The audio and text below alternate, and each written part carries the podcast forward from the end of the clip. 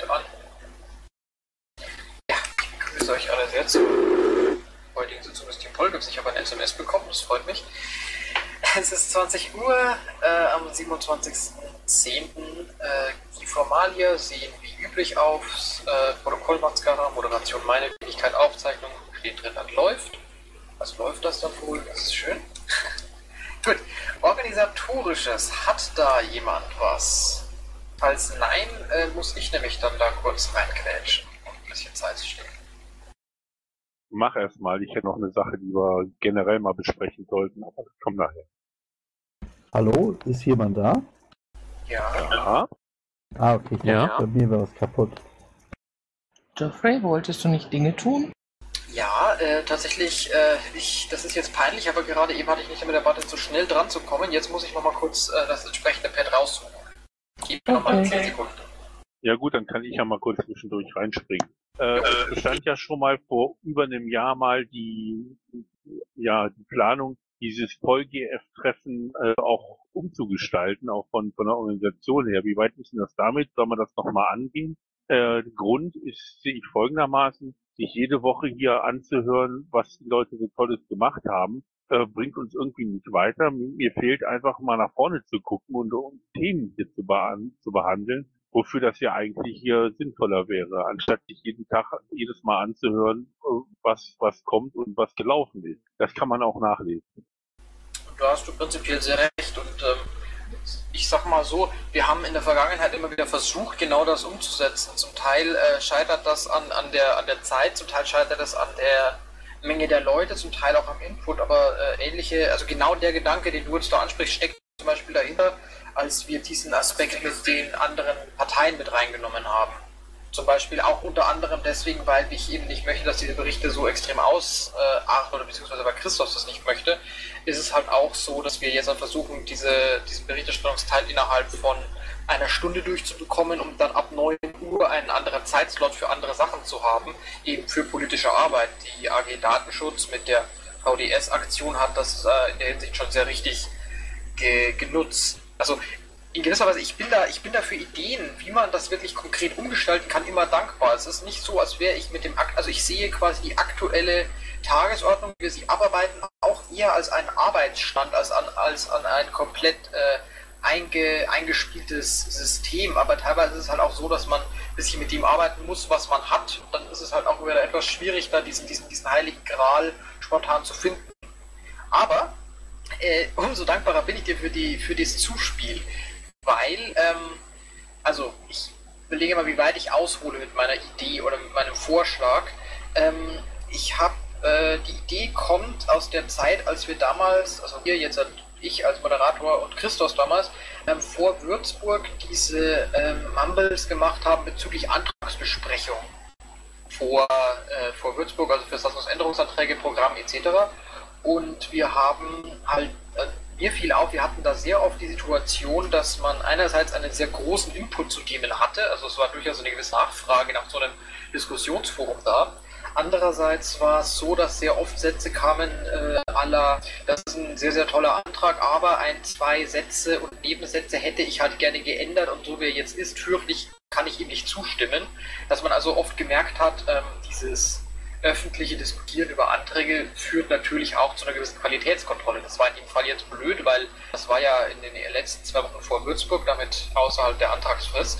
Aber ich hatte mir halt dann überlegt, einerseits um eine Motivation für derartige Programmarbeit zu schaffen, zweitens um eben ein bisschen von diesem Berichterstattungsteil wegzukommen und um drittens so eine Art Qualitätskontrolle und auch politische Diskussion anzustoßen, würde ich gerne in Zukunft, wann immer Nachfrage danach besteht, ab 21 Uhr nach dem Team PolGef eine Art Diskussionsforum anbieten für konkrete Programmanträge. Also das stelle ich mir so vor, jemand kommt auf mich zu, sagt mir, ich habe hier ein Positionspapier oder ähnliches, ich möchte das gerne diskutieren, dann stellt man das vor, ähnlich wie es eben damals in dieser Runde auch war.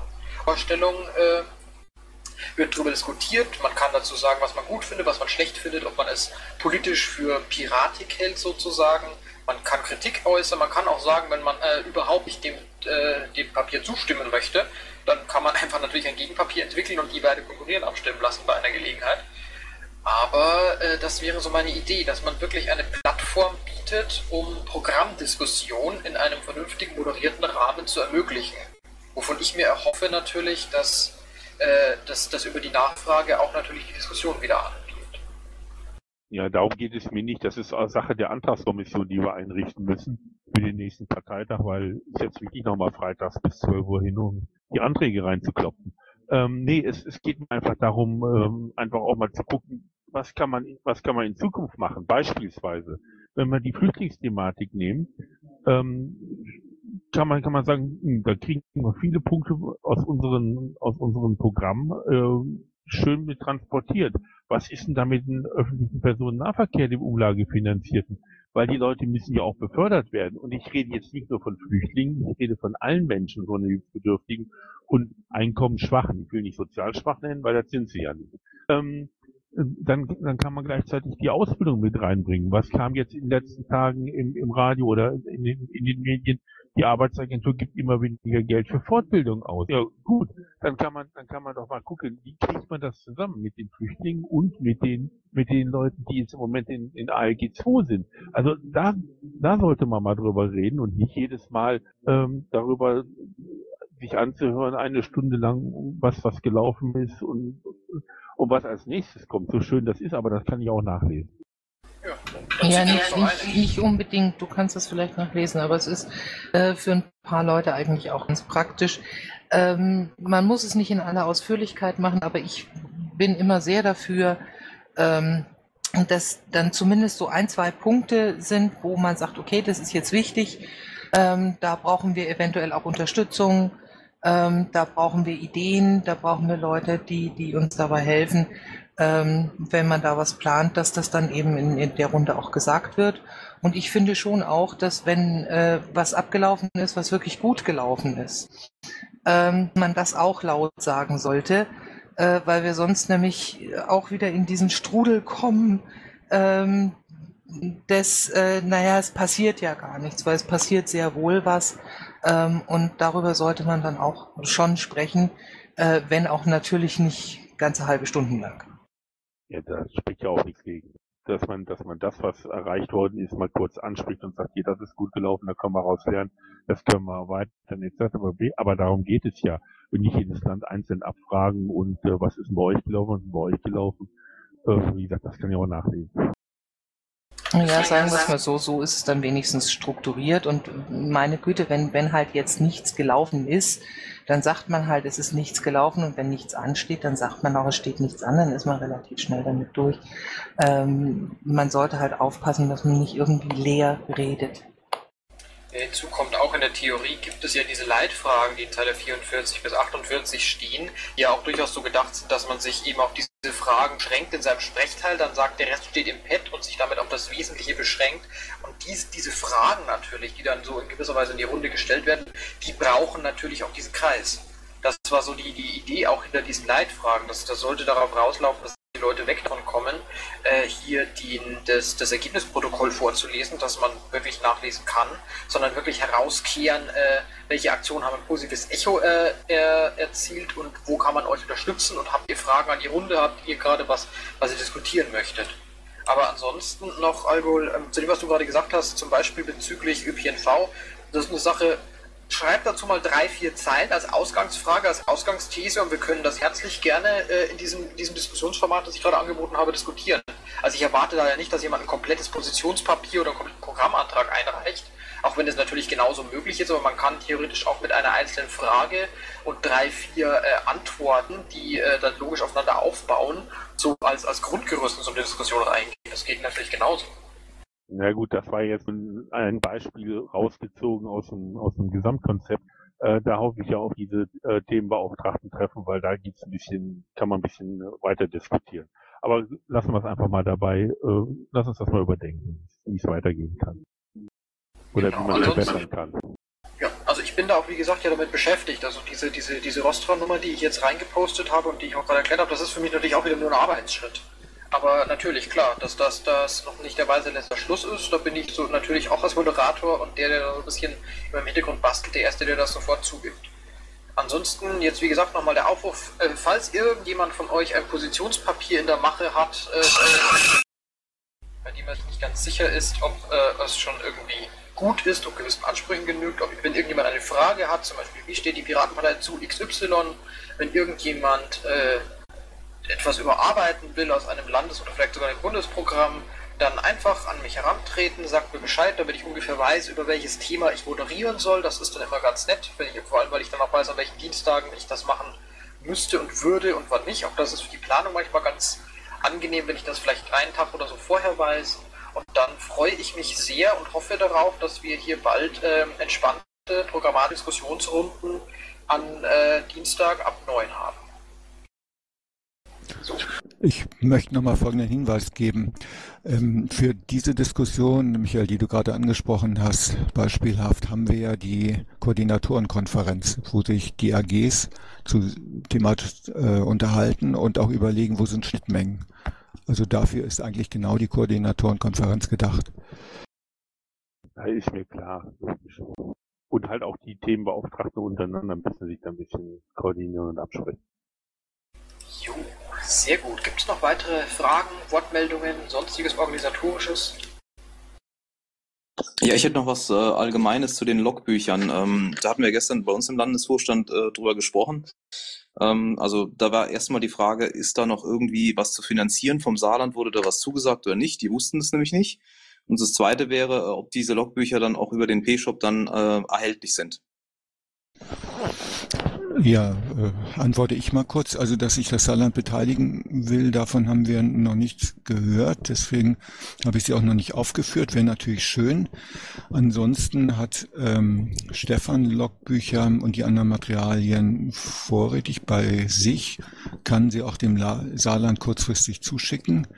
Grundsätzlich kann man es auch, soweit ich informiert bin, über den P-Shop beziehen. Okay, dann wäre die Lösung, die wollten nämlich dann am liebsten das über den P-Shop ziehen. Wenn das möglich ist, dann würden wir darüber ein paar bestellen. Gut, und dann habe ich noch eine Sache wegen den Ständen, die wir ja auf Twitter auch diskutiert haben, wegen den Infoständen. Auch da würde ich gerne nochmal den Bedarf melden. Also insgesamt haben wir die Absicht, 5 für Saarland zu bestellen. Also nur mal allgemein. Das war mal das zum Allgemeinen. Ja, ich möchte aber trotzdem zu bedenken geben, dass wir letztlich die Logbücher ja auch grundfinanzieren müssen. Also freuen wir uns natürlich auch über einen kleinen Beitrag vom Saarland. Das müssen ja nicht 100 € sein, wenn ihr nur relativ wenige Logbücher und Materialien benötigt. Brandenburg hat ja auch sich jetzt nur mit 50 € beteiligt. Aber das können wir ja noch intern besprechen. Ja, also herzlich gern. Also 50 € dürfte machbar sein, sage ich jetzt mal einfach so. Wer würde dann die das bekommen? Über die Hauptbankverbindung oder habt ihr eine extra? Nein, das läuft über ein Konto der Bundespartei. Kann ich dir zumailen, wenn du mir kurz eine Mail schickst mit deiner E-Mail-Adresse? Ja, gerne. Dann würde ich aber auch vorschlagen, dass ihr direkt bei Stefan die bestellt. Ich könnte mir vorstellen, es geht schneller in der Abwicklung. Ja, ich schreibe dir jetzt einfach gerade mal die Mail-Adresse rein und dann machen wir das, regeln wir das. Gut. Apropos Stichwort bundesweite Themenwochen /Open Antrag. Michael, gibt es außer der Frage noch was zu erwähnen oder haben wir das, was im Patch steht, bereits abgearbeitet? Ja, ich wollte nur den Hinweis geben, dass die Sachen jetzt versendet sind. Am Freitag geht es ja mit den ersten Veranstaltungen los. Und mal schauen, wie die Resonanz dann ist. Da werden wir ja drüber berichten. Ansonsten haben wir jetzt Themen von den Landesverbänden genannt bekommen für die zweite Themenwoche und da müsste dann bald entschieden werden. Deswegen habe ich auch Christoph eine Mail gemacht vom Bundesvorstand, wie aus diesen Themenvorschlägen denn jetzt das zweite Thema geschickterweise ausgewählt werden soll, weil wir müssen ja bald mit der Vorbereitung der zweiten Themenwoche dann anfangen. Alles klar, dazu noch weitere Fragen. So sprechen Sie jetzt oder mögen Sie wie immer schweigen. Da dies nicht der Fall zu sein scheint, gucken wir mal weiter. FSA 15, ich sehe, die letzte Station ist gekommen, was ich bereits beim letzten Mal missverständlicherweise angenommen hatte, am 31.10., also an Halloween. Passenderweise endet die Freiheit statt Angst Tour 2015 in Buchholz in der Nordheide. Ich muss mal kurz gucken, ich gucke leider mal den Link rein. Letzte Station ist die offizielle Info oder wer hat das reingeschrieben? Oder sich dann keine falschen Infos weiter proliferiere. Also es stehen keine weiteren im Tourplan. Ja, und es steht auch auf der Webseite bisher letzte Tourstation, also wird das dann schon so stimmen. Ich nehme mich an, dass jetzt auf den letzten Wochen im November noch jemand was anmeldet. Gut, dann weiß ich Bescheid und ändere das auch bei Gelegenheit im Pad. Gut, Freiheitsserver, da steht was drin. Wer will das vorstellen? Ist das Slash nicht da? Doch. Nee. Ich bin rausgetappt und gucke gerade aufs Pad, aber ansonsten erzähl du doch mal was. Ja, kurz gesagt, läuft, ja. Er hat jetzt beide Teams personell vollständig und gebrieft. Demnächst ist Treffen des Tech-Teams. Terminierung fürs erste Treffen des Webteams kommt dann auch. Ja, es läuft. Es fängt jetzt so weit dann an, sich zu entwickeln, Gott sei Dank. Okay, Fragen dazu? Wortmeldung? Ja. Kannst du mir in 2 Sätzen kurz mal abreißen, was der Freiheitsserver ist? Ja, ich jetzt als Wahnsinnstechniker. Prinzipiell gesehen ist das was in der Art von der groben Richtung her wie das Tor-Netzwerk. Soll also tatsächlich auch dazu dienen, voll anonym unterwegs zu sein. Das Schlimme ist, der Slash kann das viel tausendmal besser erklären als ich, weil der auch weiß, was er technisch vorhat. Und es gibt irgendwo ein Pad, wo es drin steht. Jeffrey, hast du irgendwo noch den Link? Den Link zum Freiheitsserver-Pad. Ja. Den kann ich dir raussuchen, aber wenn das immer noch so ist, wie ich das in Erinnerung habe, dann ist dieses Pad auf Private geschaltet und nicht von außen lesbar, und das ist auch Absicht so. Von daher werdet ihr mit dem Link spontan jetzt wenig anfangen können. Okay, dann lass uns da hier mal das abbrechen. Ihr wollt also einen Anonymisierungsdienst letzten Endes anbieten. Ganz vereinfacht gesagt, ja. Auch also sehr vereinfacht gesagt, ja. Warte mal, ich gucke mal gerade, ob ich da was finde, ja? Ganz kleinen Moment. Wir machen ja mal weiter Text und gucken mal, was als nächstes dran ist. Wahlkampf Bavü, der Color of the Sun ist da, glaube ich, ne? Ja, ich bin da. Es haben sich zwar jetzt bereits vereinzelt Helfer aus anderen Landesverbänden gemeldet, aber wir brauchen noch dringend weitere Helfer für viele Wahlkreise, die wir schon aufgestellt haben, wo wir aber noch Unterschriften brauchen. Und zwar 150 Unterschriften sind in jedem der theoretisch bis zu 70 Wahlkreise zu sammeln. 150 Unterschriften bis zum Donnerstag, den 14. Januar, 8 Uhr. Und da sind wir in vielen Wahlkreisen noch weit davon entfernt, auch mangels Piraten, die dort sammeln können. Deswegen brauchen wir weiterhin jede Hilfe aus dem Bund.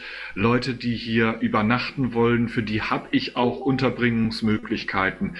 Aus diesem Grunde meldet euch auf der Seite, die ich gleich poste, stehen auch nochmal meine Kontaktdaten. Okay, gibt's dazu Wortmeldungen? Ja, ich kann dazu berichten, dass wir auf dem LPT NRW auch dazu gesprochen haben und dass es von Mitgliedern der Fraktion Angebote gibt, Fahrgemeinschaften zu machen und so weiter. Die werden sich, ich denke, in den nächsten Tagen bei euch melden und dann hoffentlich mit 10 Leuten irgendwie fleißig bei euch mithelfen. Ja, ich bräuchte dann jetzt nochmal den Hinweis, weil ich war jetzt mit dem Kopf gerade woanders, wo ich deine Kontaktdaten genau finde, weil ich möchte da nämlich auch noch ein bisschen werbetrommeln. Und ich fand sie nämlich nicht im Wiki. Also, meine Kontaktdaten stehen oben auf der Seite. Kontakt für Sammelwillige, da ist mein Wiki-Profil verlinkt. Und zwar über der Tabelle mit dem ersten Wahlkreis Stuttgart 1 unter dem Inhaltsverzeichnis. Und wenn das schlecht sichtbar bzw. auffindbar ist, muss ich mir noch überlegen, wo ich das anders auf der Seite hinsetzen kann. Danke. Ja, also es war jetzt kein Vorwurf, sondern tatsächlich, ich habe es gesucht, ich habe es nicht gefunden. Und wie gesagt, ich möchte nämlich auch ganz gerne ein bisschen Werbetrommel rühren und dann den Leuten auch sagen, hier, meldet euch, ne? Jetzt habe ich's. Okay. So, Protokollantin sagt gerade, jemand möge die Kontaktdaten bitte noch ins Pad posten. Wir gehen derweil schon mal weiter zum Wahlkampf Rheinland-Pfalz. Wer ist denn da? Guten Abend.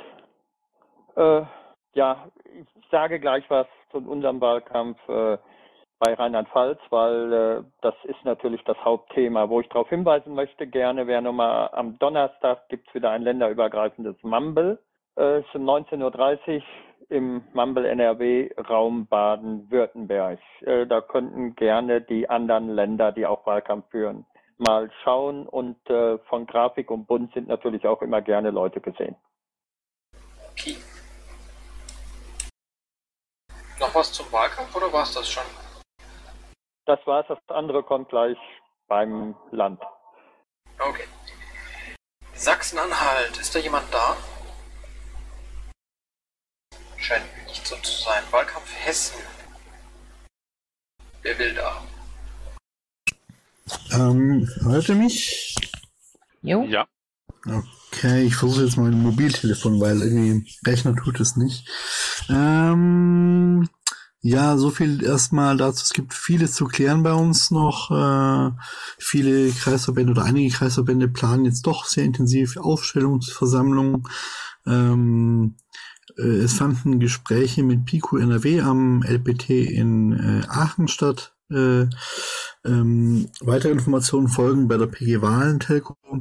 Vielen Dank auch für den Hinweis, dass Donnerstag länderübergreifendes Mumble ist. Werde ich nachher nochmal eine Mail rumschicken, dass ein paar mehr Leute aus Hessen oder zumindest so Beauftragter auch mit dabei ist und vielleicht schaue ich noch vorbei. Also hört sich sehr interessant an.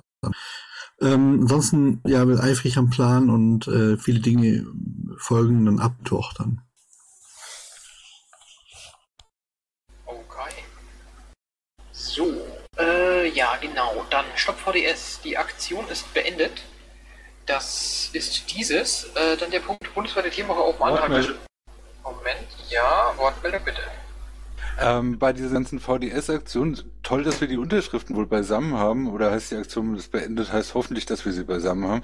Aber wir hatten noch eine andere Idee, eine sehr kreative oder innovative, mit der man wirklich aktiv gegen die Vorratsdatenspeicherung vorgehen könnte. Allerdings haben wir das nicht ganz juristisch abklären können, wie hoch da die Risiken sind. Wenn ihr Bock habt, stelle ich es in ein paar Sätzen vor. Ist ein ganz neues Ding. Die Idee war einfach, wenn diese Vorratsdatenspeicherung von der Politik durchgedrückt wird, dann muss es ja einen entsprechenden Gesetzesentwurf geben. Und die Frage ist natürlich, vor welchem Gericht klagt man gegen einen solchen Gesetzesentwurf? Das ist natürlich die erste. So, und die zweite Frage ist, wie klagt man so? Und wir hatten die Idee, ein Diskussionstool zu nehmen und das ein wenig Zweck zu entfremden, indem wir es halt umcoden. Die Idee ist einfach, eine juristische Argumentation muss sich ja erstmal an diesen Gesetzestext halten und dann kann man sagen, gut, also hier in Zeile so und so steht das und in Zeile so und so das und nach folgendem Recht hat der Bürger aber ein Recht auf so und so und dann entwickelt sich daraus so eine juristische Argumentation, dann kommt ein Gegenargument, ja, aber laut so und so steht das und das Recht über dem und dem Recht und so weiter und die Idee war, im Grunde eine Webseite zu bauen, mit der man im Voraus einen solchen Diskurs, eine solche Verhandlung, eine solche juristische Argumentation praktisch vollständig abbilden kann, indem man letzten Endes Schwarmintelligenz nutzt, das erkläre ich gleich, so dass man dagegen klagen kann und im Grunde die komplette juristische Argumentation im Vornherein abgebildet hat auf dem Computer. Da sind jetzt bestimmt eine Menge Fragen zu. Also die Idee ist einfach, man markiere zwei Stellen in diesem Text von diesem Gesetzesentwurf und kritisiere die juristisch so nach folgendem Recht und so weiter, ja. Und so könnte man dann einfach sagen, Juristen geht auf diese Seite, argumentiert dafür und dagegen und dann könnte man eine vollständige Argumentation von vornherein abbilden und dann nur die Argumente vor Gericht bringen, die letzten Endes Bestand haben, nachdem Tausende von Juristen sich da schon längst draufgestürzt haben. Das wird eine Sache sein, die Gegenseite in extreme Schwierigkeiten bringt und es ist eine neue Idee komplett, aber ich weiß nicht, und da sind jetzt Juristen gefragt, ich weiß nicht, inwiefern wir da das Rechtssystem Ja, inwiefern das sowas ist wie Rechtsbeugung oder sowas, erstens. Und zweitens hätte ich da gerne noch ein bisschen Input zu, und wer es realisieren soll, steht auch absolut noch nicht fest. Das ist bis jetzt eigentlich nur so ein Konzept. Meld. Bitte? Entschuldigung, Moderator? Ja, mach mal, aber bitte, ich finde das Thema spannend. Ich will es jetzt aber aufgrund des etwas engen zeitlichen Rahmens nicht zu weit ausarten lassen. Also ich gebe dafür jetzt nicht länger als 5 Minuten. Falls ihr das danach diskutieren wollt, dann ab 9 bitte nochmal separat. Okay, also ob hier in dieser Runde jetzt der entsprechende juristische Sachverstand ist, das weiß ich nicht. Ich will es annehmen, ich habe ihn nicht. Davon abgesehen ist das Ganze auch schon mal mit Patrick abgesprochen worden, der ja wohl entsprechend eine Verfassung einreichen will. Ja, das Problem ist, die Realisierung hat sich extrem schwierig gestaltet, weil entsprechende Webdesigner nicht an den Start kamen, weil ich auch sehr wenig Zeit hatte und weil wir es auch einfach, entschuldige, dass ich mal sage, nicht vorangetrieben haben, bevor wir hier wieder klare Verhältnisse haben, wer hier was zu sagen hat. Und insofern ist das so ein bisschen verschwunden. Das ist in der Tat mit Patrick abgesprochen gewesen, allerdings bräuchten wir ein wenig Hilfe dann, um das irgendwie auf die Beine zu stellen. Ich bin zeitlich selber so ein bisschen knapp zur Zeit, und wir brauchen halt ein paar Leute, die Web entwickeln können und coden können. Aber ich meine, es wäre natürlich ein Riesending und es wird garantiert auch eine ziemliche Welle machen, ne? So. Ist im Prinzip ja auch der Versuch, einen Gesetzesentwurf mit dem Computer zu cracken. Und ich denke, das ist schon richtig cool. Also, Entschuldigung. Ja gut, also mal zurück auf die Hauptlinie. Mit wem sprechen wir das jetzt ab? Wann sprechen wir das ab? Um 9 nach der Sitzung. Was sagt denn unsere Protokollantin? Wäre die mit dabei? Die Protokollantin sagt, das kommt auf den Moderator an. Der Moderator würde dafür seine Infrastruktur zeitweise zur Verfügung stellen. Na guck, dann hast du schon mal jemanden aus dem Justiziariat da. So, dann gucken wir mal. Stopp VDS, Memo an mich selbst kommt aus der Vorlage raus. Wir kommen zu den... Nein, bundesweite Themenwoche Open Antrag, die ist nochmal drin. Gibt es da nochmal was oder ist das eine Doppelung im Protokoll?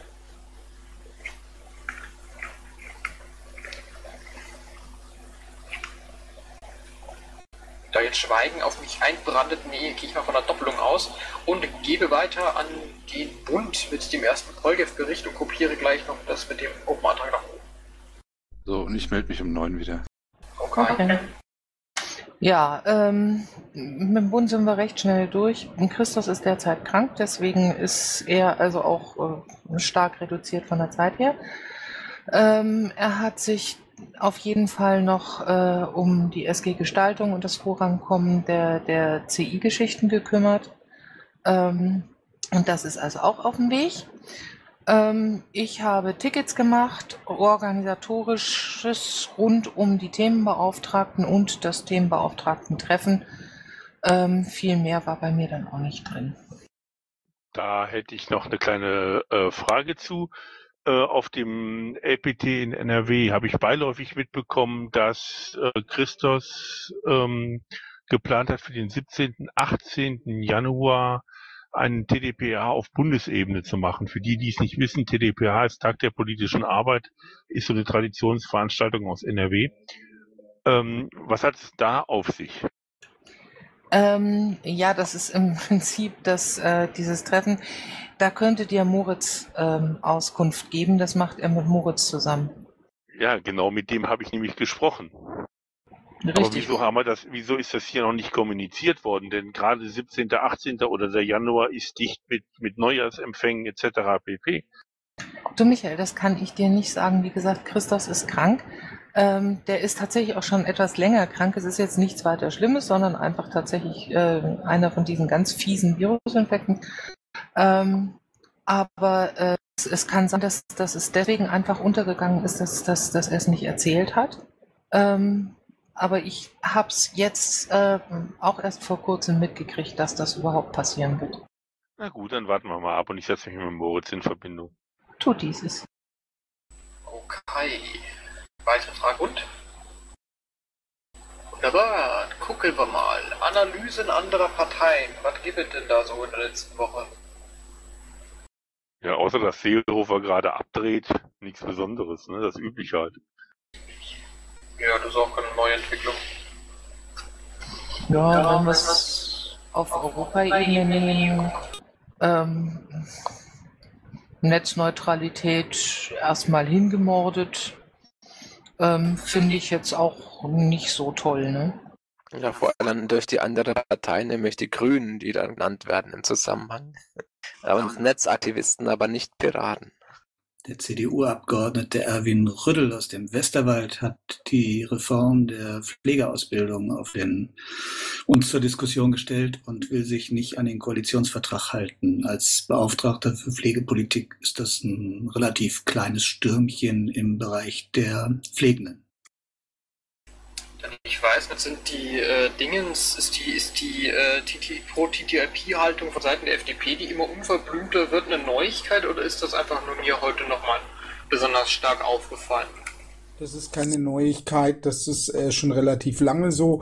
Auch zuletzt, wenn du auf der Demonstration gewesen bist, dann hast du gesehen, als dieser Demonstrationszug vorbeigezogen ist bei der FDP, hatte die FDP ganz große Poster aufgestellt, wo sie nochmal ihr Dafürsein für TTIP demonstriert hat, musste sogar polizeilich geschützt werden, und die FDP hatte auf ihrem letzten großen Bundesparteitag dazu eben auch diverse Positionspapiere verabschiedet. Ich würde dazu aber gerne nachher im Rahmen der TTIP-Geschichte auch ein bisschen was erzählen, weil auch gerade dieser Konfliktpunkt hinsichtlich TTIP jetzt wahrscheinlich auch gerade mit zwei sehr prominenten Piratenübertretern zur FDP bestimmt auch nochmal für uns ein Thema wird. Ja. Zur FDP sollte man meines Erachtens auch noch sagen, erwähnen, dass die ja eine Klage gegen die VDS angekündigt haben. Das dürfte für uns auch interessant sein. Wir haben auch einen Antrag dazu jetzt für die nächste Plenarsitzung im Landtag NRW zur VDS. Haben die denn auch geklagt oder haben sie bloß erzählt, sie wollen? Also über Twitter lief zumindest eine Klageschrift, auf der stand, diverse Antragsteller, die ihren Antrag mit ihrer Tätigkeit als Abgeordneter oder Anwalt begründet haben, und die FDP, soweit das denn überhaupt zulässig ist, dass sie als Partei klagen. Es gibt ja die Massenklage auch wieder, ne? Da möchte ich auch nochmal aufrufen, sich da fleißig dran zu beteiligen und Geld zu spenden.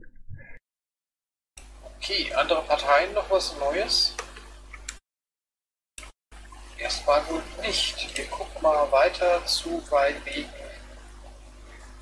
Berichterstattung in Bavü. Ist da jemand aus dem LAFO da? Scheinbar nicht. Dann gebe ich an Olaf für Bayern.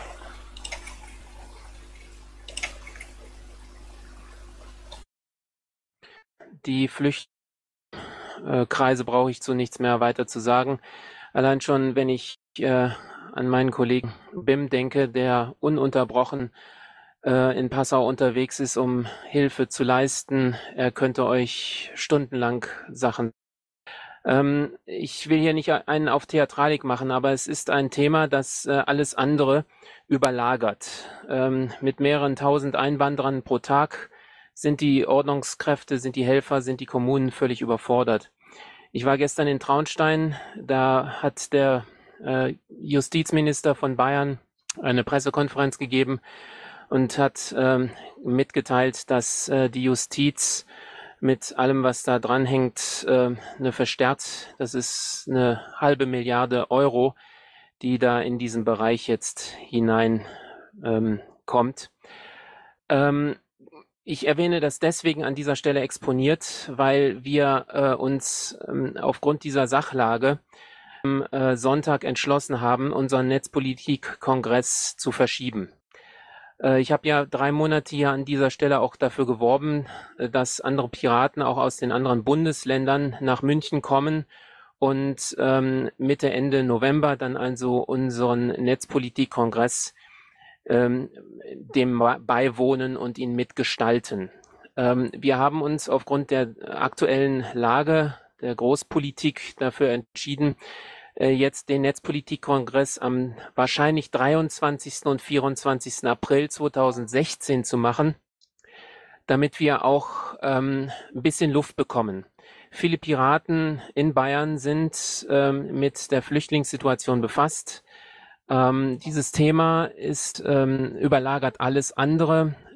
Astrid hat es gerade angesprochen. Wir haben Themen wie die Vorratsdatenspeicherung, Roaming-Gebühren heute, wenn ich das erwähnen kann, dass dieses Positive überlagert das Negative, dass die Netzneutralität ausgehebelt wird.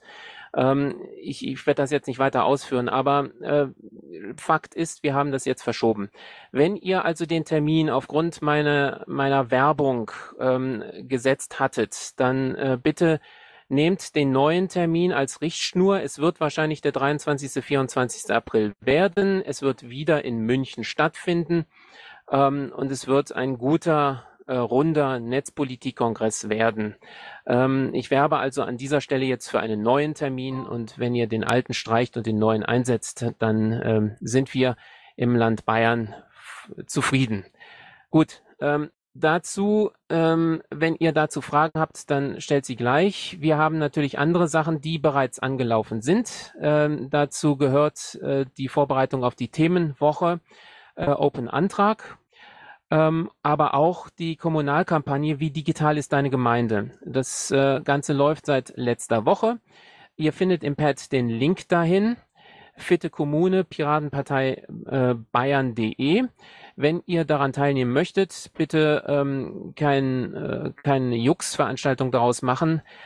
Schreibt ruhig eure Kommune richtig am Ende des Fragebogens hinein. So könnten wir zwar feststellen, dass sie vielleicht nicht zu Bayern gehört, aber nichtsdestotrotz könnt ihr, wenn ihr den gesamten Fragenkatalog in 10 Blättern durch habt, auch sehen, wie fit denn eure Kommune ist. Das dazu, Termine der letzten Tage habe ich auch mit reingeschrieben, unter anderem Medientage in München und Kreisetreffen in Ingolstadt. Die kommenden Sachen habe ich ebenfalls. Wenn ihr Fragen habt, bitte stellt sie einfach. Danke. So, Fragen dann bitte jetzt an Olaf. Ansonsten gebe ich gleich schon mal weiter. Jetzt haben wir heute mit Projekten und Meta recht viel Zeit verbracht. Also wollte ich euch darum bitten, schon mal präventiv, dass wir nicht allzu lange brauchen. Also bitte stresst euch nicht, aber schaut ein bisschen darauf, dass wir nicht allzu sehr über die 21 Uhr anrutschen. So, wenn es jetzt keine Fragen gibt, gucke ich mal weiter. Berlin. Ich sehe gerade die Therese Lehne nicht, aber Bruno ist da. Ja gut, dann sprich mal kurz vor Therese ein. Wie ihr wisst, hatten wir unseren Vorstand neu nachgewählt, Anfang Oktober auf unserer Landesmitgliederversammlung. Ich bin der Einzige, der übrig geblieben ist vom alten Vorstand, wurde wieder neu als Vorsitzender gewählt. Habe als Stellvertreter den Simon Kowalewski. Wir haben auch noch mit dem Faxe einen weiteren Streiter aus der Fraktion. Haben wieder einen sehr, sehr großen Vorstand. Das heißt, wir sind momentan vor allem damit beschäftigt, dass jeder in seinem Geschäftsbereich zurechtkommt. Wir haben sehr erfahrene, fleißige Piraten dabei, wie zum Beispiel die Petra Stoll als Generalsekretärin, die gerade echt einen Mörderjob macht und richtig viel zu tun hat. Hier insofern auch mal ein großes Lob von meiner Seite, die ist unglaublich fleißig.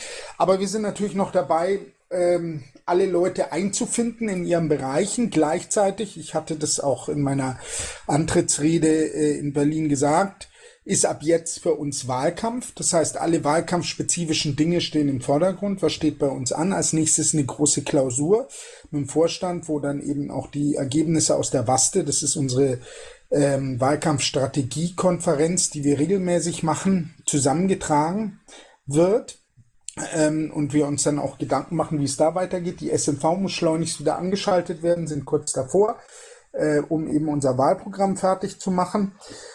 Dann gibt es natürlich viele, viele Fragen, die wir aber natürlich vor allem im geschlossenen Bereich unserer Klausur behandeln werden, wie wir mit der Fraktion umzugehen haben im Wahlkampf, wer aus der Fraktion wird als Pirat wieder antreten, wer ist in anderen Parteien, da zeichnen sich diverse Dinge ab. Da gibt es bestimmt in der nächsten Zeit mehr. Nichtsdestotrotz, es gibt einen klaren Kern von Fraktionsmitgliedern, die auch nach wie vor dafür brennen, als Piraten aktiv zu sein. Darüber bin ich sehr froh. Die haben sich in der letzten Zeit sehr intensiv um uns geschart und werden uns auch unterstützen. Ansonsten Als der Wahlkampf bereits losgegangen ist, merkt man daran, dass zum Beispiel gemeinsame Parteigrenzen sprengende Aktionen, also zum Beispiel gemeinsame Aktionen, nicht mehr so harmonisch ablaufen wie in der Vergangenheit. Es gab jetzt zum Beispiel eine Aktion gemeinsam gegen die alle demokratischen Parteien, die im Abgeordnetenhaus vertreten sind, gegen die AfD zu demonstrieren auf ihrer AfD-Demo, eben als Gegendemonstration. Da gab es einen Aufruf aller Parteien, da wurden die Piraten leider außen vor gehalten. Das Ganze wurde organisiert von den Grünen, die hatten uns ganz bewusst anscheinend nicht eingeladen, wird momentan noch geklärt. War sehr ärgerlich. Wir haben natürlich dann kurzfristig selber schnell noch was organisiert, um entsprechend in der Presse auch klarzumachen, dass wir natürlich dabei sind. Aber daran sieht man natürlich, Wahlkampf geht los. Wir hatten natürlich dann die Möglichkeit, ein bisschen knackigeres Statement zu formulieren als so ein reingewaschenes Statement, das natürlich dann vor allem auch von Parteien mit ausgeht, die wohlweislich ganz viel mit diesem schrägen Rechtsruck zu tun haben. Und wenn sich die SPD oder die CDU mit Flüchtlingen solidarisiert, dann hat das mitunter natürlich was nicht ganz Aufrichtiges. Da konnten wir natürlich in unserer PM dann durchaus aufrichtiger und ehrlicher unser eigenes Programm fahren, was dazu auch geführt hat, dass wir auf einschlägigen Seiten der Rechten, wie zum Beispiel die Junge Freiheit, als einzige in dieser Aktion genannt wurden und auch so gut 200 bis 300 Hasskommentare abbekommen haben. Das sehen wir in Berlin so nach dem Motto, viel Feind, viel eher. So viel zu dem, was gerade in Berlin los ist. Ich habe nur eine kurze Wortmeldung. Ja. Ich habe mich ein bisschen gewundert, in der Bufo-Sprechstunde war irgendein Song, den Bruno gemacht hat, voll in die Kritik geraten wegen politischen Inhalten. Und ich habe mir nur gedacht, what the, ihr wisst schon, weil ja, wenn sich das wiederholt, dann muss man da mal gucken und bla. Entschuldigung, also können wir es bitte in Zukunft hinkriegen, einen kreativen Ausdruck von politischer Arbeit irgendwie zu trennen oder das trennen zu können, ja. Ich weiß nicht, inwiefern Bruno seine eigenen Ansichten da zum Ausdruck gebracht hat oder inwiefern das einfach nur so ein Dings von der mentalen weißen Platte irgendwie war. Das ist mir auch vollkommen egal. Ich möchte wirklich mal sagen, Leute, wir Musiker, ich bin auch Musiker, wir können uns auch auf die Bühne stellen und Kill 'em All schreien, ja. Entschuldigung, aber nein, bitte nicht sowas, ja. Lasst ihn doch seine Musik bitte machen, das ist doch furchtbar, danke. Also ich gebe jetzt ein einziges Mal ein Statement zu dieser ganzen Geschichte ab, weil ich ganz wohlweislich Veröffentlichungen, die bei uns im Vertrieb stattfinden, nicht kommentiere, weil da komme ich in Teufels Küche. Ich habe mittlerweile weit über 250 Künstler unter Vertrag und das natürlich zwischen Black Metal, Death Metal, Gothic, EBM, Industrial bis zu Folk und Hip-Hop durchaus mal das ein oder andere kritische Thema dabei ist und natürlich gerade die Kunstfreiheit Musiker in ihren Aussagen besonders schützt, ist natürlich selbstverständlich. Aber ich habe, so wie jeder andere auch, immer die Arbeit strikt getrennt von meiner politischen Arbeit. Und das Schöne ist natürlich, sowohl in meinem Vorstand als auch auf der Landesmitgliederversammlung sind solche Themen keine Diskussion, seltsamerweise auf Bundesebene, aber für uns in Berlin natürlich im Landesvorstand keiner Form. Wir wollen nicht anfangen, die Arbeit einzelner Mitglieder, die dann wirklich nichts damit zu tun hat, was man politisch tut, dann irgendwie zu kritisieren. Dann wird es nämlich auch problematisch für irgendwelche Vorstandsmitglieder, die zum Beispiel arbeiten bei russischen Firmen wie Gazprom oder ähnlichem, weil sie dann plötzlich bei einem kritischen Arbeitnehmer oder ähnliches beschäftigt sind. Also so gesehen, da gar nicht erst Pandoras Büchse aufmachen. Ich habe mit den Äußerungen von Künstlern im Allgemeinen nichts zu tun, noch dazu, wenn sie vor allem über uns vertrieben werden. Und da kenne ich nicht immer wirklich jeden Release, der rauskommt. Also ganz ehrlich, wenn die Kunst von Politik nicht trennen können, müssen wir es ihnen beibringen. Das war's. Danke. Ja, okay. Ja, das gehört zusammen. Nein, Stefan, ganz bestimmt nicht. Ich wollte jetzt gerade eben sagen, über das Thema wird an dieser Stelle bitte keine Diskussion geführt. Erstens mal aus Zeitgründen, zweitens, weil es überhaupt nicht auf unserer Tagesordnung steht. Deswegen beende ich dieses Thema an dieser Stelle jetzt, weil #Moderator und gehe weiter zum nächsten Landesverband. Und das wäre der Reihenfolge nach Brandenburg. Thomas, bitte. Ja, guten Abend. Ich versuche mich einigermaßen kurz zu fassen. Gestern gab es ein Radiointerview im Freien Radio Potsdam, das von unserem ersten Vorsitzenden, Frau Schramm, bestritten worden. Thematisch ging es um die Piraten Brandenburg, um IP-Verschleierung und IPv6. Ich habe selber leider nicht hören sollen, habe aber aus unbestätigten Gerüchten gehört. Es soll gut angekommen sein und ja auch beeindruckt haben. Morgen gibt es in Mumble Brandenburg ein Thema des Monats, Asyl und Umgang mit Geflüchteten. Dieses Thema dominiert bei uns auch alles und ja, deswegen gibt es morgen ein Thema des Monats dazu. Und für einen Monat später oder so planen wir das nächste Thema des Monats, bedingungsloses Grundeinkommen. Wir suchen da noch auf Bundesebene vermutlich, weil wir in Brandenburg keinen besonderen Experten haben, einen Referenten, der eine Einführung da machen kann. Also wenn da jemand was dazu sagen könnte, wäre schön. Ansonsten habe ich aus Brandenburg nichts Bemerkenswertes zu berichten. Aber stehe für Fragen natürlich offen. Jo, dann Fragen bitte an Thomas. 21, 22, 23. So, Bremen und Hamburg. Ist da jetzt jemand nach heute?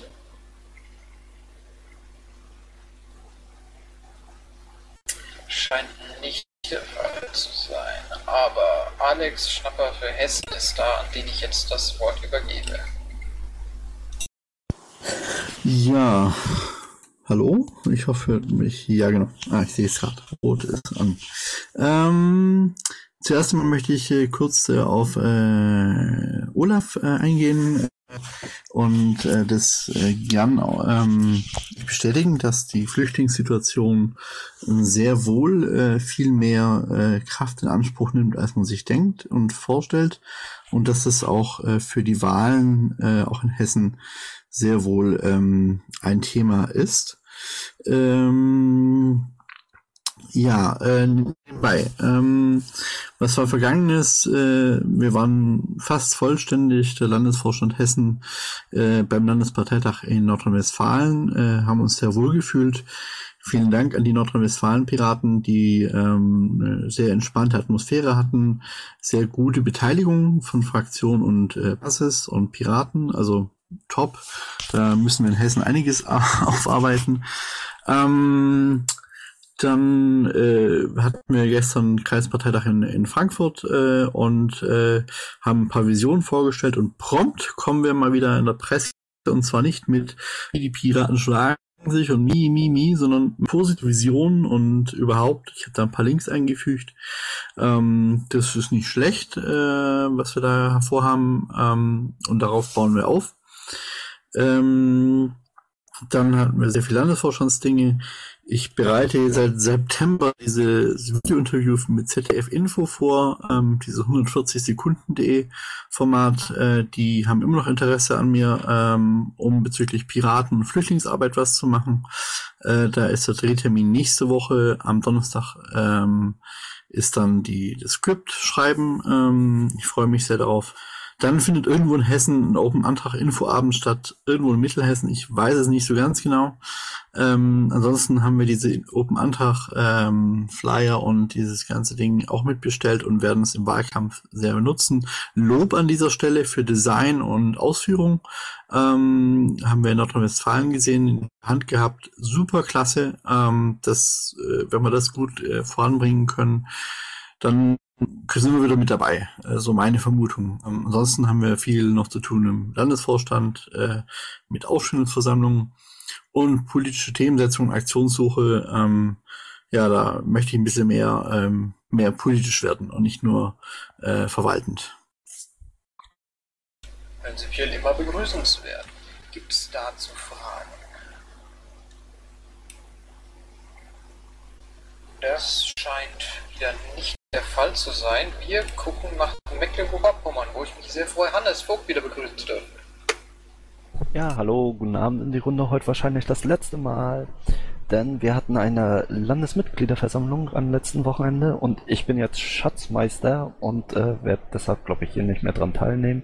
Das wird dann Dennis übernehmen, unser neuer Vorsitzender, weil wir ja keinen politischen Geschäftsführer mehr haben bei uns laut Satzung. Aber ich denke, er wird dann hier vorbeischauen.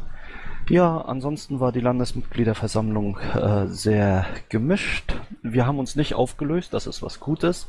Wir mussten die SMV aus der Satzung nehmen, weil wir kein technisches System haben, um sie umzusetzen. Das ist natürlich wiederum nicht so gut. Wir haben einen Wahlkampfauftakt gesetzt für die Landtagswahl nächsten Jahr. Das war wieder gut, aber es war auch keine Presse da und wir sind irgendwo aufgetaucht. Das war eben auch nicht gut. Ja, ansonsten ist politisch in MacPom auch Flüchtlinge das Thema, aber Flüchtlinge sind hier nicht wirklich das Problem. Wir haben 4 Turnhallen in ganz Mecklenburg-Vorpommern, die Flüchtlinge aufnehmen mussten, weil normale Unterkünfte in Erstaufnahmeeinrichtungen nicht gereicht haben.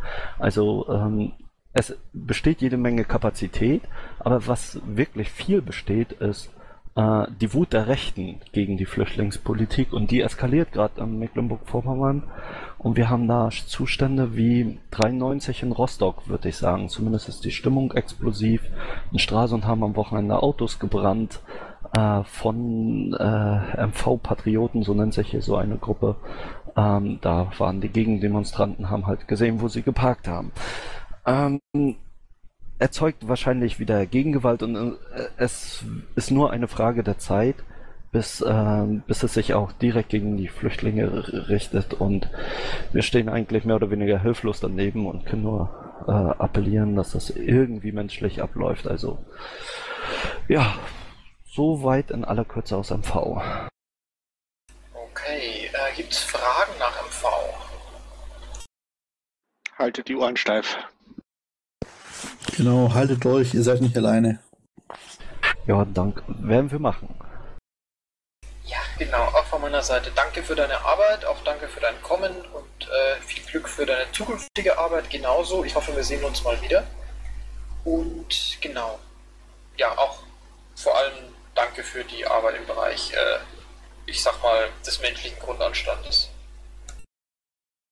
Ich gebe an Niedersachsen weiter. Wen haben wir denn da heute da? Thomas, du wärst da aus dem LAFO. Würdest du das wieder übernehmen?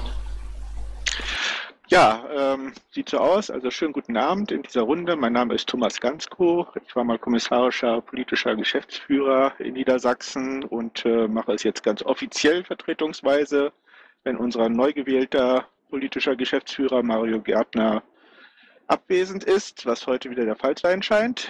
Von daher, so schnell seid ihr mich doch nicht los. Wie schon gesagt wurde, am 31.10. ist der FSA-Abschluss in Buchholz. Es gibt auch dort einen Ansprechpartner der Piraten vor Ort, der Arne Ludwig, der auch dort Mandatsträger ist, koordiniert da den Piratenauftritt. Es wird darum gebeten, dass möglichst viele Piraten vorbeikommen. Ja, auch zu Open Antrag. Also gut, 3 KVs haben mittlerweile Material abgefordert. Mit dem 4., den Michael genannt hat, habe ich Kontakt aufgenommen, ob die auch noch was haben wollen und was die dann machen wollen. Im Wiki stehen nach wie vor nur 2. Und die wohl positivste Neuigkeit ist, dass unser Mitmachtool namens Ständige Mitgliederentscheid, SME abgekürzt, demnächst zumindest mit einer Beta-Version wohl an den Start gehen wird. Haben wir seit anderthalb Jahren in der Satzung stehen, und nun sind wir soweit, dass wir es auch technisch umsetzen können, wobei der genaue Termin dafür noch nicht feststeht. Und damit bin ich auch schon wieder durch. Herr Hollingen, ich danke sehr. Gibt es Fragen an Thomas? Das scheint nicht so zu sein. Dann gucken wir mal weiter nach Nordrhein-Westfalen. Marsch! Ja, guten Abend, ich bin's dann wieder. Soll ich das jetzt wirklich alles vorlesen? In der Vergangenheit gab es eine Helferkonferenz in der also von der Landtagsfraktion organisiert, die auch im Landtag stattgefunden hat. Da haben circa 100 interessierte Personen auf die Einladung reagiert, und es wurde in, ich glaube, 7 verschiedenen Workshops zu unterschiedlichen Themenbereichen hinsichtlich der Flüchtlingssituation gearbeitet. Das Ganze war sehr erfolgreich. Ihr findet auf den Seiten der Landtagsfraktion dazu auch so ein zusammenfassendes Video, was ich sehr interessant finde, was ich euch ans Herz lege, euch anzuschauen. Ja, dann hatten wir, wie ihr alle wahrscheinlich mitbekommen habt, in der Landtagsfraktion einen Austritt. Der Daniel Schwert ist ausgetreten. Dazu gibt's auch noch einen Link hier im Pad. Am 24. und 25., also am letzten Wochenende, hatten wir unseren Landeswahltag mit Satzungsänderungen und, hey, Wahlprogrammanträge, mit sonstigen Anträgen und natürlich mit einer Vorstandsneuwahl. Der alte Vorstand wurde entlastet. Und jetzt lese ich die ganzen Positionen nicht vor, ihr lest das selber. Bis auf eine Person ist der alte Vorstand nicht unbedingt funktionidentisch wiedergewählt worden. Und der Jojo, der Jonathan Benedikt, ist dazugekommen als Beisitzer. Und das ist eine wunderschöne Schnittstelle zu den jungen Piraten. Und wir versuchen, ja, da mal wieder ein bisschen mehr zusammenzuarbeiten oder ein bisschen mehr Kommunikation laufen zu lassen. Außerdem wurden Ersatzschiedsrichter gewählt und natürlich ein neues Kassenprüferteam. Und auch hier, hey, wir haben jetzt 8 Kassenprüfer. Also diese Kasse, die kommende, wird mit Sicherheit zutiefst geprüft werden. Wow. Kommendes, ja, Thema Open Antrag. Haben wir auf dem LPT fleißig beworben, wirklich an beiden Tagen mehrfach drüber gesprochen. Die Flyer und die Logfiles habe ich bis zum Schluss komplett verteilt bekommen. Da gab es sehr viel Rücksprache. Stand heute gibt's aber nur im Wiki zumindest nur 2 Stammtische, die eine Aktion angekündigt haben. Ich hoffe aufgrund der Aktivität am Wochenende, dass da noch mehr kommen, die dann zwischen dem 30. und dem 8.11. Aktionen fahren, Stammtische machen, Infostände machen, Pressemeldungen machen und, und. Als letztes, die Fraktion NRW bereitet auch eine Klage gegen das VDS-Urteil oder gegen die VDS vor. Da wird sich der Landesverband wahrscheinlich anschließen. Damit bin ich fertig, danke. Achso, und den einen habe ich noch. Ich möchte mich bedanken bei den vielen, vielen Besuchern, Nicht-NRW-Besuchern auf unserem LPT. Schnappi hat ja eben schon was dazu erzählt. Der Vorstand Hessen war wohl vollständig dort. Wir hatten Besuch aus Niedersachsen. Wir hatten ein Mitglied der Versammlungsleitung aus Niedersachsen, der Mike Saunus. Wir hatten Besuch aus Berlin. Wahrscheinlich noch mehr, die habe ich dann aber nicht wahrgenommen oder nicht zugeordnet. Vielen, vielen Dank für eure Besuche. So, hier mit Fragen an den Masch.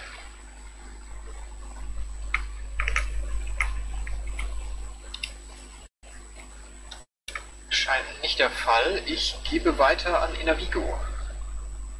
Ja. Punkt 1 habe ich schon gesagt, länderübergreifendes Mumble, dann bei uns natürlich alles auf den Wahlkampf fokussiert, Unterschriften sammeln. Wir waren auch in NRW einen Tag, haben dort auch ein paar Kontakte geknüpft mit Piraten, die an der Grenze zur RLP sind, die uns wahrscheinlich helfen wollen. Dann ist bei uns halt Blog einrichten, Webseiten anpassen, das Übliche. Wichtig, wir haben eine relativ große Kampagne geplant, die wir im Vorfeld machen wollen, also fertig machen wollen, sodass wir sie dann, wenn Wahlkampf Endspurt ist, einfach nur noch aus der Tasche ziehen. Jede Menge Formalfood. Zu dieser Kampagne haben wir einen halben Tag für Live-Treffen am 8.11. Der andere Hälfte des Tages wird für das Social Media TV-Spot, den wir zusammen mit BAVÜ und wahrscheinlich auch noch anderen Ländern machen. Ja, dann gab es in Rheinland-Pfalz in meinen Augen einen ganz interessanten Brandbrief. Und zwar hat unsere rot-grüne Landesregierung wollte ein bisschen in Richtung Bürgerbeteiligung, Streaming, öffentliche Rat ein neues Gesetz einbringen und sie haben dieses Gesetz in erster Lesung vorgestellt und dann ist ein, ich nenne das mal in Anführungsstrichen, geheimer Brandbrief, der von den Kommunen gekommen, die sich auf gar keinen Fall vorstellen können, mehr Bürgerbeteiligung, die sich auf gar keinen Fall vorstellen können, dass bei ihnen gestreamt wird, die sich auf gar keinen Fall vorstellen können, dass Ratssitzungen mehr öffentlich sind. Es sollte genau anders, wie es jetzt ist, sollte alle Ratssitzungen grundsätzlich öffentlich sein und nicht öffentliche müssten begründet werden. Zurzeit ist es ja bei uns in Rheinland-Pfalz eher umgekehrt. Ich denke, wenn wir da ein bisschen fit sind, können wir das für den Wahlkampf ganz gut nutzen. Ich hatte dazu auch einen Kommentar geschrieben zur Flüchtlingsproblematik. Das sage ich in Anführungsstrichen, hält sich im Gegensatz zu anderen Ländern, was ich da sehe, auf einem erträglichen Level. Das bedeutet, wir haben auch Probleme, bei uns hat Brand, bei uns ist auch ein zukünftiges Flüchtlingsheim demoliert worden. Aber es wird nicht so hochgehoben, dass wir diesen Rechten eine ganz große Bühne bieten. Und das finde ich eigentlich ganz gut.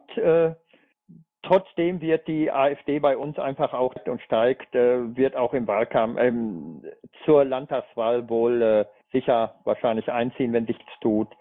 Aber es ist nicht das Thema wie in Baden-Württemberg, wo Palmer ist oder der Seehofer oder wie eben gesagt wurde, in den Ostländern, wo es halt schlimmer ist. Gut, das war's erstmal. Ja, okay. Fragen dazu? Das scheint nicht so. Das Saarland können wir an dieser Stelle gut überspringen, weil sie geschrieben haben, beziehungsweise weil Jörg geschrieben hat, dass es diese Woche nichts zu berichten gäbe. Wir gucken kurz weiter. Ist aus Sachsen jemand da?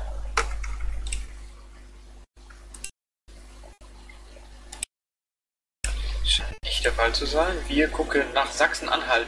Die Sora war gerade eben kurz da, musste jetzt allerdings weiter bezüglich Wahlkampf Mumble LSA, also falls gleich, nachdem wir hier mit unserer TU durch sind, noch jemand eine Anschlussverwendung sucht. Ganz offensichtlich läuft gerade eben auch Wahlkampf Mumble Sachsen-Anhalt. Vielleicht gibt es da noch Hilferufe, die erhört werden müssen.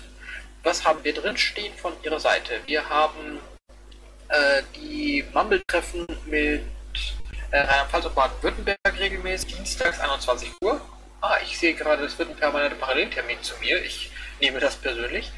Es ist ein Wahlkampfkoordinator beauftragt worden, das ist der Harry Hensler, und eine Beauftragte für die Wahlkampfpresse, das ist die Anna Alter. Wir sind allgemein in der Vorbereitung zum Wahlkampf und es ist ein Link drin mit Kontakt für die Wahlkampfhelfer. Und natürlich auch hier das übliche Problem mit Unterstützerunterschriften. Ich merke mir das mal, ich schaue mal, dass ich daran denke, das gleich noch ins Ding zu kopieren, ins Musterpad zu kopieren, für Sachsen-Anhalt. Da jetzt aber Sora bereits weitergesprungen ist, erübrigen sich die Fragen hier und wir können direkt weitermachen mit Schleswig-Holstein. Kathi Jasper ist die A.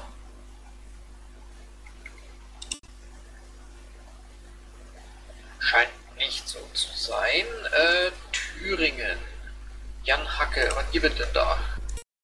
Ja, guten Abend. Ja, wir hatten einen Landesparteitag mit Vorstandswahlen. Ja, ich bin es halt wieder geworden. Ich freue mich, dass du immer noch da bist. So, gucken wir weiter. Was haben wir? Wir haben Themenbeauftragte. Wir haben bevor du mit den Themenbeauftragten anfängst, ich muss jetzt leider los. Tut mir sehr, sehr leid. Ich sage auf jeden Fall noch schönen Abend zu euch.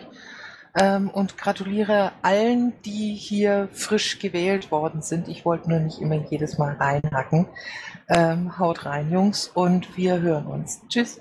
Stopp, eine Frage hätte ich noch an dich, beziehungsweise an euch beide.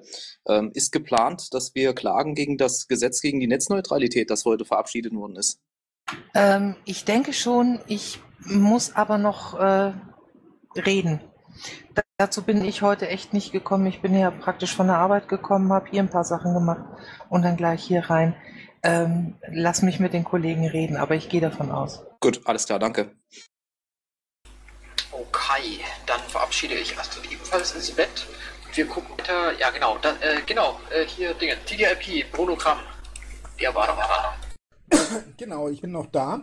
Da gibt es ein bisschen mehr jetzt zu berichten. Wie ihr alle wissen, wir hatten diese große Demonstration mit fast 250.000 Menschen da. Ungeachtet dessen fand natürlich vom 19. bis zum 23. Oktober in Miami die 11. Runde der TTIP-Verhandlungen statt, der sogenannten Stakeholder-Meetings. Die haben mittlerweile einen klaren Rhythmus und auch eine feste Choreografie, was den Rhythmus betrifft. Es ist einmal in den USA, dann wieder in Europa, wechselt also ständig hin und her. Es ist jetzt die 11. Runde. Diese Stakeholder-Meetings laufen immer so ab, dass es einmal einen relativ halböffentlichen Bereich gibt, wo eben diverse Verbände, Organisationen, Companies, Lobbyisten, aber auch NGOs die Möglichkeit haben, Vorträge zu halten. Ich hatte im Rahmen der, ich glaube, es waren das fünfte Meeting eben auch mal einen Vortrag in Washington damals gehalten. Und dann gibt's, während diese Vorträge stattfinden, gibt's natürlich einen geschlossenen Teil, wo die wirklichen Verhandelsdelegationen Klartext miteinander reden. Die sind natürlich komplett intransparent. Es gibt dann am Ende das war in dem Fall am 23. im Hyatt in Miami, eine große Pressekonferenz, wo dann die beiden Chefs, also einmal Ignacio García Bassaro für Europa und sein amerikanischer Kollege zusammensitzen und dann Resümee vortragen der Presse, die anwesend ist, und dann ein gewisser Umfang an Fragen gestellt werden kann. Ich habe diesmal ein bisschen was dazu mitbekommen, aus einem simplen Grunde, wie ihr wisst, ich habe eine Plattenfirma und habe halt auch sehr viele Bands unter Vertrag, und wie sich so zufällig trifft, ist eine meiner Bands aus Miami, und was sich noch zufälliger trifft, ist, dass die Freundin von dem Sänger im Hyatt arbeitet und natürlich somit er mit rein konnte und halt immer mal ein bisschen rumgehorcht hat. Er war natürlich jetzt kein TTI-Experte, er ist Rocksänger, aber er hat sich natürlich ein bisschen briefen lassen und mir so ein bisschen berichtet von diversen Dingen, die so stattgefunden haben. In der Tat ist es so wie in der Vergangenheit, es werden doch immer einige NGOs zugelassen, die dann so alibi-mäßig ihre Vorträge halten dürfen, und gleichzeitig finden natürlich trotzdem knallharte Verhandlungen statt. Angeblich gibt's ja neuerdings ein kleines bisschen mehr Transparenz, aber wie wir wissen, das ist immer diese Salami-Taktik. Was eine viel dramatischere Taktik ist, und ihr habt das bestimmt in der letzten Zeit mitbekommen, und wir müssen uns auch eine Strategie überlegen. Ich hatte auch zuletzt jetzt mit Uwe Hicksch gesprochen, der von Naturfreunden ist und eben diese große TTIP-Demo organisiert hat, dass wir uns eine neue Strategie überlegen müssen, denn es ist momentan der große Versuch da, und die Medien steigen da schon drauf ein. Der Spiegel hat's getan, die FAZ hat's getan, diese ganze TTIP-Kritikbewegung als ein rein nationalistischen Reflex zu branden und alles als relativ uninformierte Chlorhuhn-Kritiker-Szene darzustellen. Ist natürlich leicht, sich sehr, sehr viele immer darauf eingelassen haben, in erster Linie das Chlorhuhn zu thematisieren, weil sich damit halt schön schnell irgendwas erklären lässt, was aber eigentlich nicht sinnvoll ist. Wir sind ja auch sehr schnell tiefer eingestiegen, nur leider wurden diese Argumente dann nicht immer öffentlich behandelt. Es gibt einige, die mich dafür kritisiert haben, dass ich in der letzten Zeit jetzt auch wieder mal bei Russia Today war und eben umfangreich darüber berichtet habe, was stattfindet bei TTIP, aber ich tue das auch immer nach Rücksprache mit meinem Landesvorstand, die das ausdrücklich unterstützen, weil wir sonst momentan einfach keinerlei Möglichkeit haben, dieses Thema überhaupt irgendwie in die Öffentlichkeit zu bringen.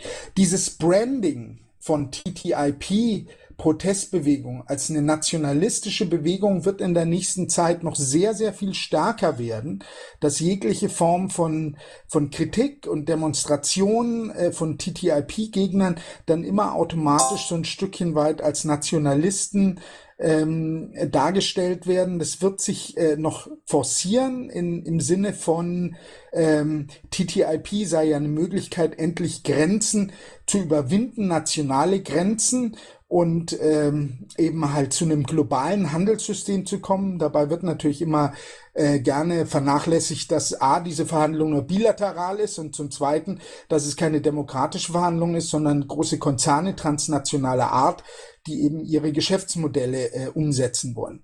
Wir werden auch in der nächsten Zeit sehen, die FDP ist ja bekanntermaßen schon immer ein Befürworter von TTIP, dass wahrscheinlich diverse Piraten, die jetzt auch dorthin gewechselt sind, das Ganze dann eben auch so verkaufen werden, dass TTIP ja auch eine großartige Chance wäre, bestimmte Themen wie zum Beispiel das Thema Netzneutralität wieder auf die Agenda zu bringen, weil durchaus amerikanische ISPs, aber auch Content-Firmen sowie Verbände von innovativen Netzunternehmern durchaus klagen könnten vor einem Schiedsgericht gegen diese Abschaffung oder partielle Abschaffung der Netzneutralität, weil es eine Diskriminierung ihres Geschäftsmodells ist. Zum Beispiel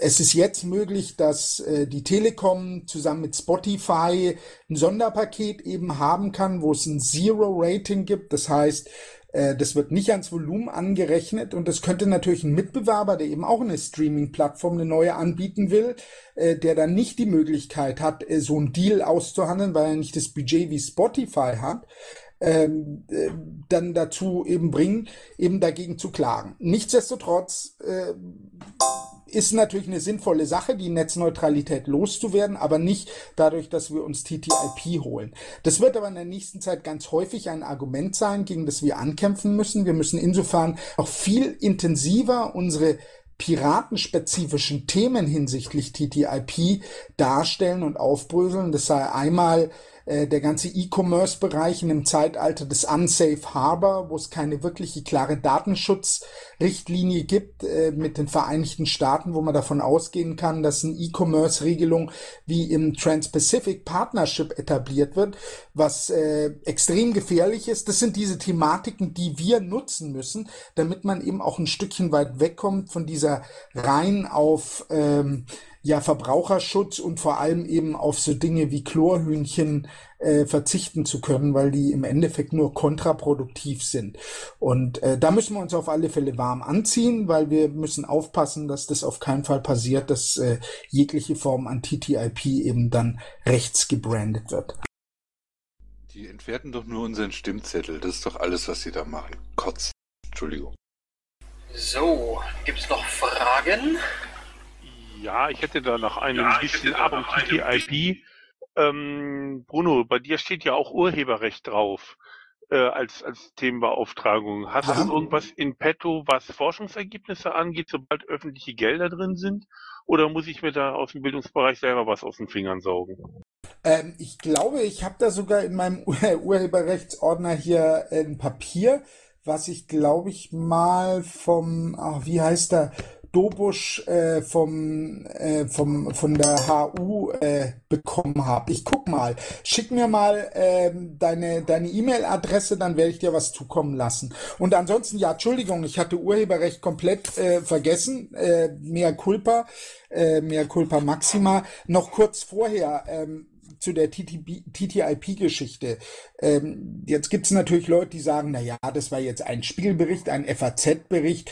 Wir können jetzt nicht davon ausgehen, dass generell so eine Schmutzkampagne jetzt gefahren wird. Doch, das können wir schon. Ich habe einen sehr guten Bekannten aus der Bertelsmann-Stiftung, der namentlich nicht genannt werden möchte, weil er eben dort auch arbeitet.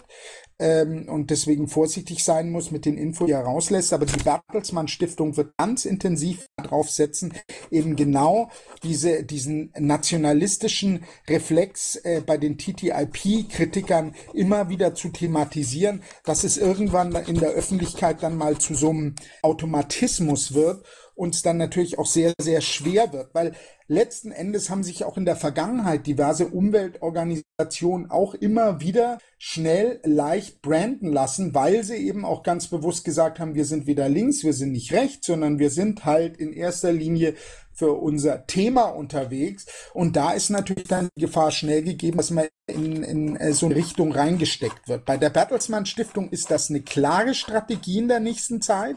Wir können davon ausgehen, dass natürlich, da das Portfolio von Bertelsmann sehr groß ist, medial, dass dann natürlich viele dabei sein werden. Und ich denke auch mal, unsere Freunde der Bild-Zeitung werden das fahren. Und wer sich so recht erinnert, als die TTIP-Demo ablief und mal auf Twitter in der Timeline geguckt hat, gab es durchaus sehr, sehr viele ehemalige Ex-Piraten, die sich jetzt so teilweise in einer, ich will es jetzt nicht antideutschen, aber in so einer Huntington-linken Bewegung formiert haben, die durchaus laufend üble Tweets in Richtung von wegen, schau dir doch diese ganzen TTIP-Nazis an, guck mal an mit ihrer Guillotine, sind ja nicht besser als die Pegida mit ihrem Galgen, dann irgendwelche Bilder von Identitären, die sich eben reingemischt hatten in die Demo. Also nichtsdestotrotz, wir müssen aufpassen, auch wenn jetzt jeder hier gewarnt ist, wir müssen stetig daran arbeiten, dass diese Diskreditierung hin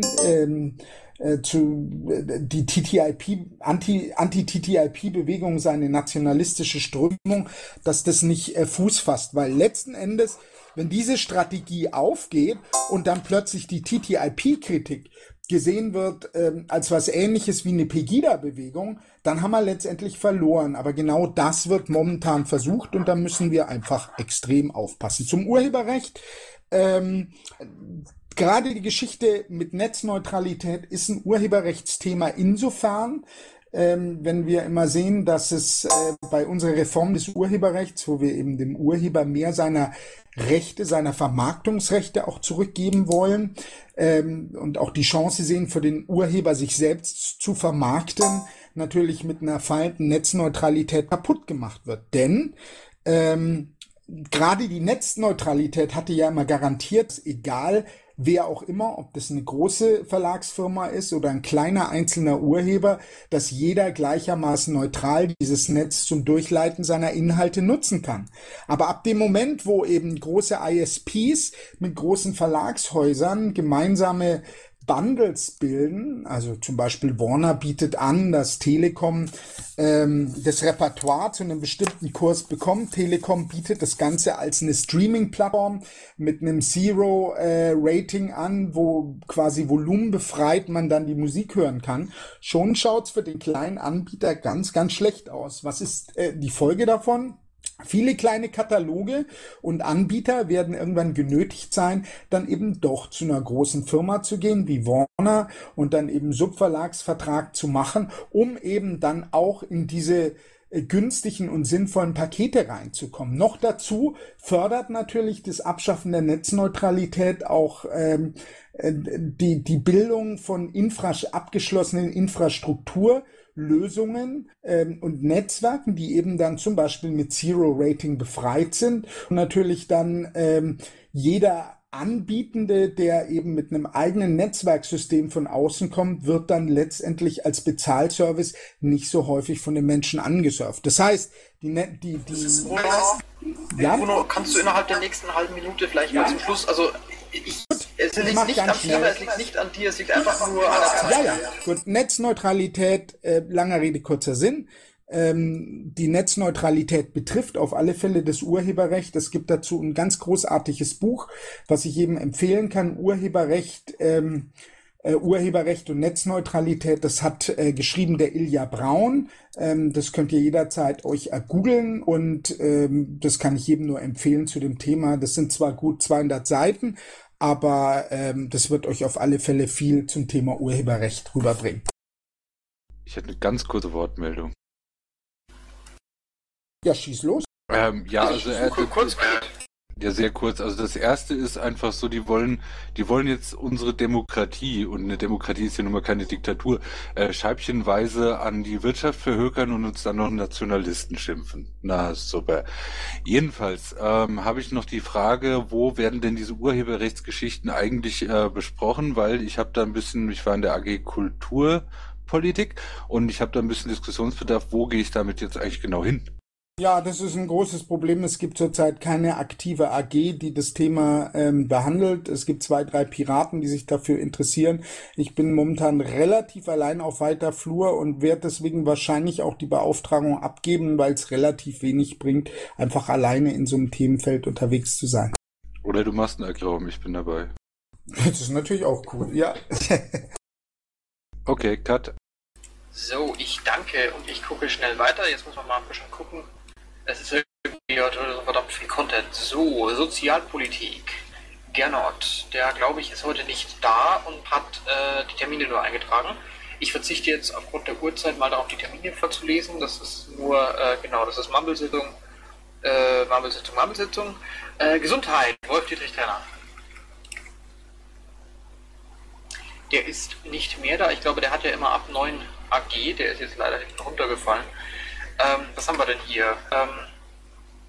Nächster Gesundheitstermin ist am 4.11. um 20 Uhr.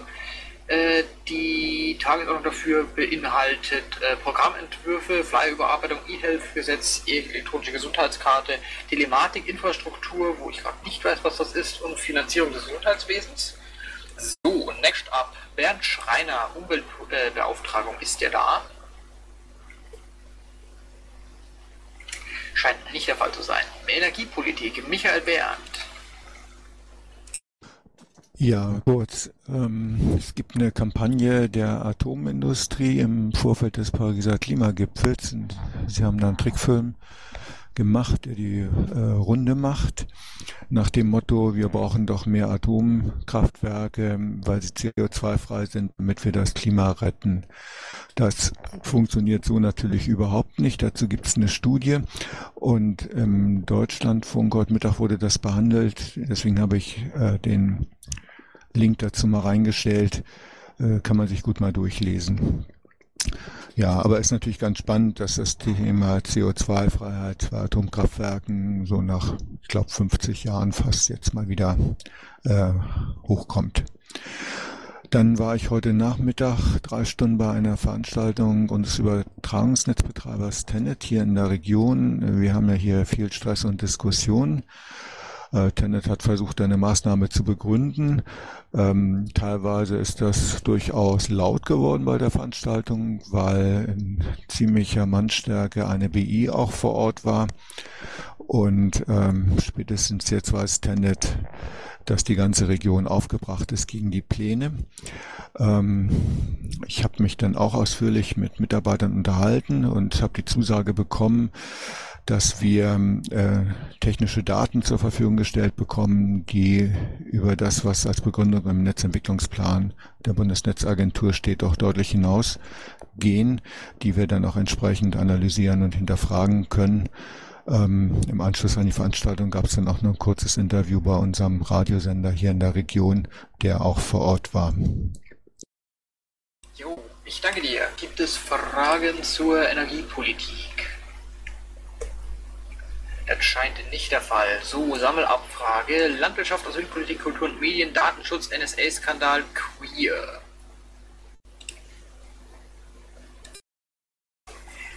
Nicht? Dann Bildung, Forschung, Wissenschaft, Alkohol. Ja, ich kann es kurz machen. Vieles hat sich nicht getan. Ich weise auch auf dem LPT in NRW auch zwecks Gespräche am Rande, die sehr gut und erfolgreich waren. Eine Sache, die mich im Moment beschäftigt, habe ich oben schon mal als Link reingetan. Da hat der BDA als Lobbygruppe verhindert, dass ein Lehrbuch oder eine Lehrhilfe der Bundesanstalt für politische Bildung verteilt wird. Aber auf der anderen Seite hat die Bertelsmann Stiftung ist dabei oder steckt dahinter, Wirtschaft als Pflichtfach einzuführen in allen Bundesländern. Also das sind so ein der vielen Themen, die mich im Moment beschäftigen. Vielleicht schreibe ich was dazu. Wer will, kann es mal lesen. Ansonsten wird es thematisch weitergehen auf dem Themenbeauftragten-Treffen, weil da habe ich einige Sachen, die mit anderen Feldern zu tun haben und die dann besprochen werden. Ansonsten war es das. Wunderbar. Gibt es dazu noch Fragen? Scheint nicht der Fall zu sein. Jetzt gucke ich gerade mal kurz. Was bleibt denn noch? Genau, was bleibt ist die freie Netzebeauftragung und die Außen- und Sicherheitspolitik. Ich habe jetzt gerade nochmal natürlich ein bisschen in den Kanal gelinst. Ich sehe gerade den Alex Kohler nicht mehr, den ich vorher noch gesehen hatte und den ich dementsprechend dann darum gebeten hätte zu berichten aus der Außen- und Sicherheitspolitik. Ich gucke mal kurz rein, das ist, Chewbacca wurde in Odessa verhaftet, steht im Pad. Ich lese das einfach vor und nehme das zur Kenntnis. Des Weiteren läuft die Vorbereitung für die Piraten-Sicherheitskonferenz vom 11. bis 13. Februar in München. Das von Seiten Außen- und Sicherheitspolitik. Jetzt frage ich nochmal kurz, ob der Herr von den freien Netzen da ist. Das scheint aber nicht der Fall zu sein. Gut, dann... Jeffrey, kurze Frage. Die Hetze jetzt auf den letzten Meter. Ja. Und zwar zur Außensicherheitspolitik. Das letzte Mal war auch niemand da. Ich bin ein bisschen unsicher. Es gab ja die Rede von Navid Kamani, Friedenspreisträger des deutschen Buchhandels. Und es gibt eine Analyse der Krautreporter oder eines Krautreporters. Die Krautreporter sind ja eine Crowdfunding finanzierte Journalistengruppe, die sich ausführlich mit der Problematik Syrien auseinandergesetzt hat. Ich kann das inhaltlich nicht beurteilen, unterstelle mal, dass die aber doch nach bestem und Gewissen arbeiten. Soll ich beide Links mal reinstellen? Ich würde jetzt mal sagen, schaden kann es nicht. Also ich habe zu dem Thema persönlich überhaupt keinen Kontakt, also fragst du dann gewisserweise den Falschen, aber ich würde mal sagen, stell sie rein, kaputt machen wird das jetzt nichts, also passt das schon. Ja, also beides würde ich empfehlen, wer Interesse hat an der Problematik Syrien und so weiter, weil es doch sehr informativ ist. Auch die Rede von dem Navid Kermani, aber die ging ja auch durch die Presse. Ich verlinke das einfach mal, vielleicht ist ja mal jemand von der Außenpolitik dann noch da. Okay, na gut, dann glaube ich, kann ich an dieser Stelle aber offiziell beenden. Das war halt eine sehr lange Sitzung, ich war auf den letzten Metern ein bisschen hektisch, gerade weil sie so lang war, dafür bitte ich um Entschuldigung. So, genau, ich werde mich jetzt erstmal kurz zurückziehen. Wie sieht das jetzt aus mit der weiteren Planung des Abends? Also ich glaube, unsere Jura-Justiz, was weiß ich, also Jura-Leute sind sowieso weggerannt, oder? Und wenn du dann dein Gespräch nicht mehr machen willst, dann kannst du das einfach auf nächste Woche verschieben. Das ist naja, so. Das Ding ist, lass uns das schieben, weil erstens haben wir jetzt schon echt krass lang gemacht. Das ist die Extended Version. Es ist auch so, wir müssen eigentlich erstmal im Vorfeld klären, handeln wir uns damit den größten Ärger überhaupt ein oder könnte das durchaus durchgehen, ja? Und das können wir ohne die Jura-Leute schlecht machen. Okay, gut, dann kann ich an dieser Stelle guten Gewissens offline gehen. Ich wünsche euch allen einen schönen Abend und bis nächste Woche. Ach ja, genau, und letzte Sache von mir noch, im Rückverweis auf das Konzept, das ich heute ganz am Anfang vorgestellt habe. Falls irgendjemand von euch ein politisches Thema, ein Positionspapier, ein Grundsatzprogramm, Antrag oder irgendetwas Vergleichbares Politisches hat, was er gerne mal in einer gewissen Runde diskutieren möchte und ein bisschen verfeinern möchte sozusagen oder einfach mal vorstellen möchte, was der Arbeitsstand ist, dann seid ihr sehr herzlich willkommen, euch bei mir zu melden. Ich moderiere da immer sehr gerne für sowas. Und damit wünsche ich euch eine gute Nacht. Intro und Outro Musik von Matthias Westner. East meets West unter Creative Commons.